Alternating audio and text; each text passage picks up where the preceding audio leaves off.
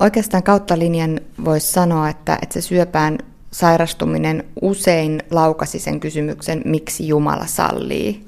Miksi nyt, miksi minä, miksi tässä iässä. Ja sitten he lähti prosessoimaan sitä, että mihin mä oikeastaan uskon. Että jotenkin se, moni heistä kuvasi, että mut on, meillä on ollut kotona sellaista suomalaista uskonnollisuutta.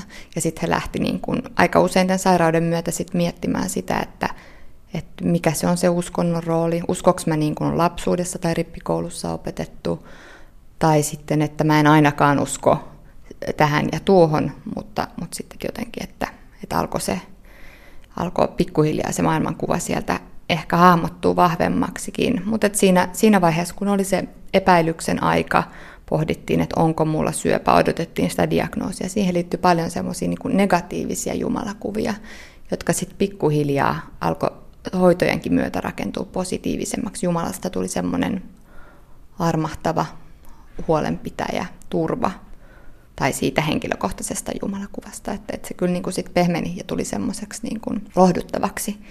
Toki sitten oli, oli joitakin heitä, kenellä sitten se negatiivinen vaihe jatkui jollain tavalla pidempään ja Jumala oli ikään kuin se jonkinlainen venttiili, johon sitten päästettiin niitä turhautumia ja vihankikohteita, mutta että nyt on mielessä erityisesti yksi tutkimushenkilö, joka sitten jakoi siinä haastattelussakin sen ajatuksen, että jalanjäljet hiekassa ja jotenkin, että, että Jumala kestää sen, että, että itse on vihanen ja, ja sitten niin kuin jälkikäteen se hän koki vahvasti sen, että silloinkin Jumala kantoi.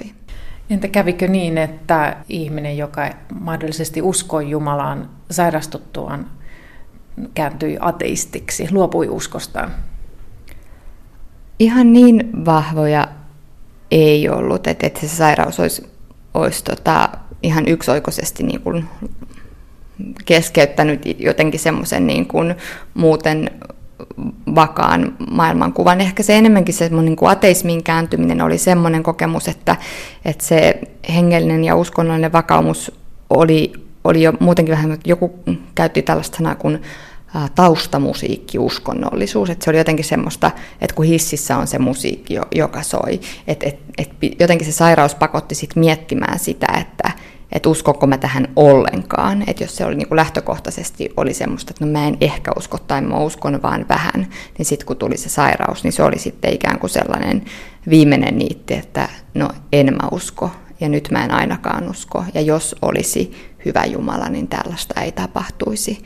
Et, et ehkä ennemminkin semmoisessa uskonnollisen etsinnän ja jonkinlaisen epävarmuuden aallokossa, niin sitten se sairaus joillakin henkilöillä vahvisti sitä, että, että ei voi olla Jumalaa, ei voi olla sellaista, joka määrittelisi, että minun piti tämä sairaus saada. Ihminenhän on merkityskone, me koplaamme asioita yhteen, yritämme täyttää tarinan tyhjät aukot ja saada omalla, omasta elämästä merkityksellinen ehyt kertomus. Yrittivätkö nämä ihmiset jotenkin löytää sairastumiselleen tarkoitusta? No joo, kyllä. Oikeastaan hyvinkin vahvasti, että, että se itse asiassa loppujen lopuksi mun koko väitöskirjan otsikoksi voisi suomeksi kääntää, että merkityksellinen syöpä – tai elämän merkityksellisyys ilman syöpää tai syövästä huolimatta. Et jotenkin se oli hyvin vahva sen koko selviytymisprosessin jotenkin se kaari, se, että, että miten mä ensinnäkin teen tämän sairauden aikana elämästä merkityksellistä, mikä mun elämästä tekee hyvää, vaikka käykin läpi, läpi niitä syöpähoitoja, mutta ennen kaikkea myös sitten se kokemus, että, että kun ne hoidot oli päättynyt ja jollain tavalla se elämänkertomus jo muuttunut, niin mitä se, mitä se merkitsee siinä elämän tarinan kokonaisuudessa. Erityisesti näitä merkityksiä koettiin sen kautta, että se oma identiteetti tuli jotenkin vahvemmaksi.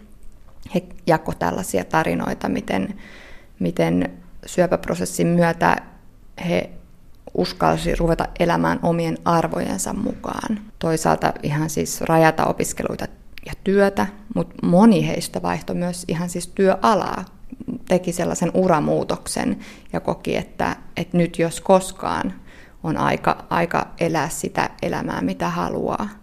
toinen näkökulma, mistä se merkityksellisyys löytyi minuuden muutosten lisäksi, oli sitten ne ihmissuhteet. Ihmissuhteissa erityisesti se ymmärrys siitä, miten tärkeitä ne omat rakkaat ihmiset on, miten perhe oli tukena ja miten niin kuin arkea elettiin perheen kanssa.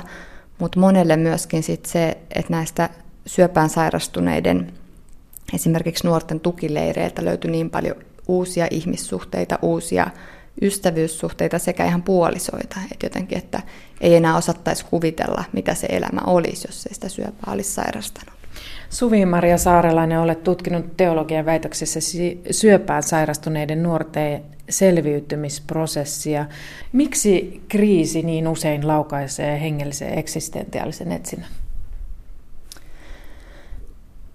No jotenkin kriisi ehkä pysäyttää ihmisen. Paljon puhutaan tutkimuksessa syöpää sairastaneidenkin kohdalla, että he jakaa elämän ennen ja jälkeen. Että jotenkin se on semmoinen pysäkki, pysähdyspiste, jossa mietitään, että miten mä olen elänyt tätä elämää. Ja jos mä nyt kuolisin, niin olisinko mä tyytyväinen. Ja sitten ehkä tässä mun aineistossa he kuitenkin jollain tavalla suuntautuu elämään, jatkamaan sitä elämää. Niin miten mä elän tästä lähtien eteenpäin, jotta mä voisin olla tyytyväinen siihen tapaan, miten mä oon elänyt. Ehkä eksistentiaalisissa kysymyksissä, niin siinä on paljon sitä kuoleman kohtaamista, mutta siinä on paljon myös sitä, mikä tekee elämästä merkityksellistä. Että ihmissuhteet on osa sitä elämän merkityksellisyyttä ja miten, niitä, miten ihmissuhteissa eletään arkea ja elämää. Onko nyt niin, että meillä ei ole tämmöisessä normaalissa, hyvässä arjessa ehkä aikaa ja tilaa pohtia elämän merkityksiä ja tarkoituksen kysymyksiä? Se varmaan usein on niin, että silloin kun kaikki on hyvin, niin sitä jotenkin vaan ihminen menee eteenpäin. On ne arjen pyöritykset ja rutiinit. Ja, ja jos nyt nuoria aikuisia ajatellaan, niin, niin on sitten se, usein on ne opiskelut ja työt siihen vielä lisäksi. Ja joillain on sitten ehkä orastavaa parisuhdetta, on muuttoa pois kotoa, että siinä tapahtuu niin paljon siinä elämänvaiheessa, että ehkä ei niin, kuin, niin paljon pysähdytä miettimään, että kuka mä oon, vaan mennään vaan jotenkin tehdään sitä arkea. Mutta nuorten aikuisten kohdalla puhutaan myös siitä ää, orastavan aikuisuuden käsitteestä, joka johtaa meitä myös ajattelemaan sitä, että, että erityisesti nuorilta aikuisilta puuttuu tämmöisiä yhteisöjä. Mentoring communities on englanniksi se, mitä puhutaan, että niitä nykyään aikana puuttuu ja etenkin meillä hyvinvointiyhteiskunnassa, niin nuoret aikuiset on hirveän yksin niiden elämän suurten kysymysten kanssa. Tai oikeastaan aikaisemmin, että nuoret on yksin ja sen takia se nuori aikuisuus jää jotenkin niin kuin elämänvaiheena pidemmäksi, niin kuin siirtyy pidemmälle, että ei ole niitä yhteisöjä, joissa kysytään, että kuka mä olen, mitä mä olen, mitä, mistä mä unelmoin. Että, että se on niin kuin yksi, yksi, joka sitten hidastaa sitä kypsän aikuisuuden elämänvaihetta.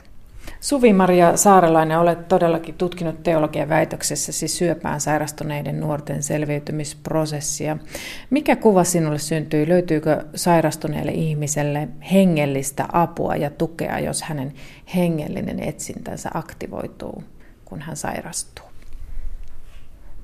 No, jos lyhyesti vastaisi, niin tekisi mieli vastata, että ei löydy. Suurin osa näistä henkilöistä koki kipeitä eksistenti- eksistentiaalisia kysymyksiä. Kaksi heistä tapasi sairaalapapin. Toinen heistä koki, että, että he ei oikeastaan kertaakaan papin kanssa puhuneet hengellisistä asioista, vaikka, vaikka pappi tuli häntä tapaamaan luuydinsiirron ja, ja toistuneen syöpädiagnoosin jälkeen ja oli elämä jotenkin semmoisella katkolla, kuoleman todellisuus oli hyvinkin läsnä. Ja sitten taas toinen henkilö jotenkin siinä haastatteluhetkellä ymmärsi, että, että keskustelut oli todella hedelmällisiä, mutta hän olisi tarvinnut niitä paljon enemmän. Nämä kaksi henkilöä ehkä kuitenkin sai siitä papin tapaamisesta paljonkin, mutta sitten suunnilleen ne 13 muuta, jotka olisi myös kaivanneet ja tarvinneet, niin he jäi kohtaamatta. Syy ei mun mielestä kyllä ole ei, ei voi sanoa, että syy olisi mitenkään sairaalapappien tai, tai sen järjest, no ehkä siinä järjestelmässä on jotain, mutta mä että se su- suurempi ongelma on tavallaan se, että sitä sairaalapapin, sairaalateologin ammattitaitoa ei tunnisteta. Ja myöskin se ajatus, että et, et mitä jos mä uskon jotenkin eri tavalla, niin onko se jotenkin niin kuin este, este sitten sairaalateologin kanssa keskusteluille. Öö, ja sitten ehkä toiseksi on, mikä siihen vaikuttaa, niin on myös se, että ne suurimmat eksistentiaaliset kysymykset jollain tavalla kuitenkin tulee sairauden käsittely siis alkaa hoitojen päätyttyä. Että vaikka sitä kuolemanpelkoa on myös silloin hoitojen aikana, niin sitten vasta kun hoidot päättyy, niin on oikeasti vasta se tila ja mahdollisuus kysyä, että mitä jos, mitä jos mä en selviäkään tai mitä mulle oikeastaan on tapahtunut. Ja siinä kohdassa olisi jotenkin se, mitä, mihin myös niin kuin pappi voisi olla tukena. Tai yhtä lailla kuka tahansa, kenellä on valmiuksia keskustella niistä eksistentiaalisista kysymyksistä. Et usein ne eksistentiaaliset kysymykset on kuitenkin sellaisia kysymyksiä, joihin ei ole vastauksia. Että jos, jos ihminen kysyy, että miksi Jumala sallii tai olenko mä tehnyt jotain väärin, niin kyllähän se on niin kuin hyvin yleisinhimillinen se vastaus, että, että me, me emme tiedä. Ja jotenkin useinhan niihin ei tarvi, tarvitsekaan löytää vastausta, vaan antaa se tila, tila niille kysymyksille. Et eksistentiaalisen ahdistuksen kohtaaminen yleensä on sen ahdistuksen kohtaamista, mutta ei sen ahdistuksen poistamista. Ja sitten jotenkin pikkuhiljaa ajassa se ahdistus helpottaa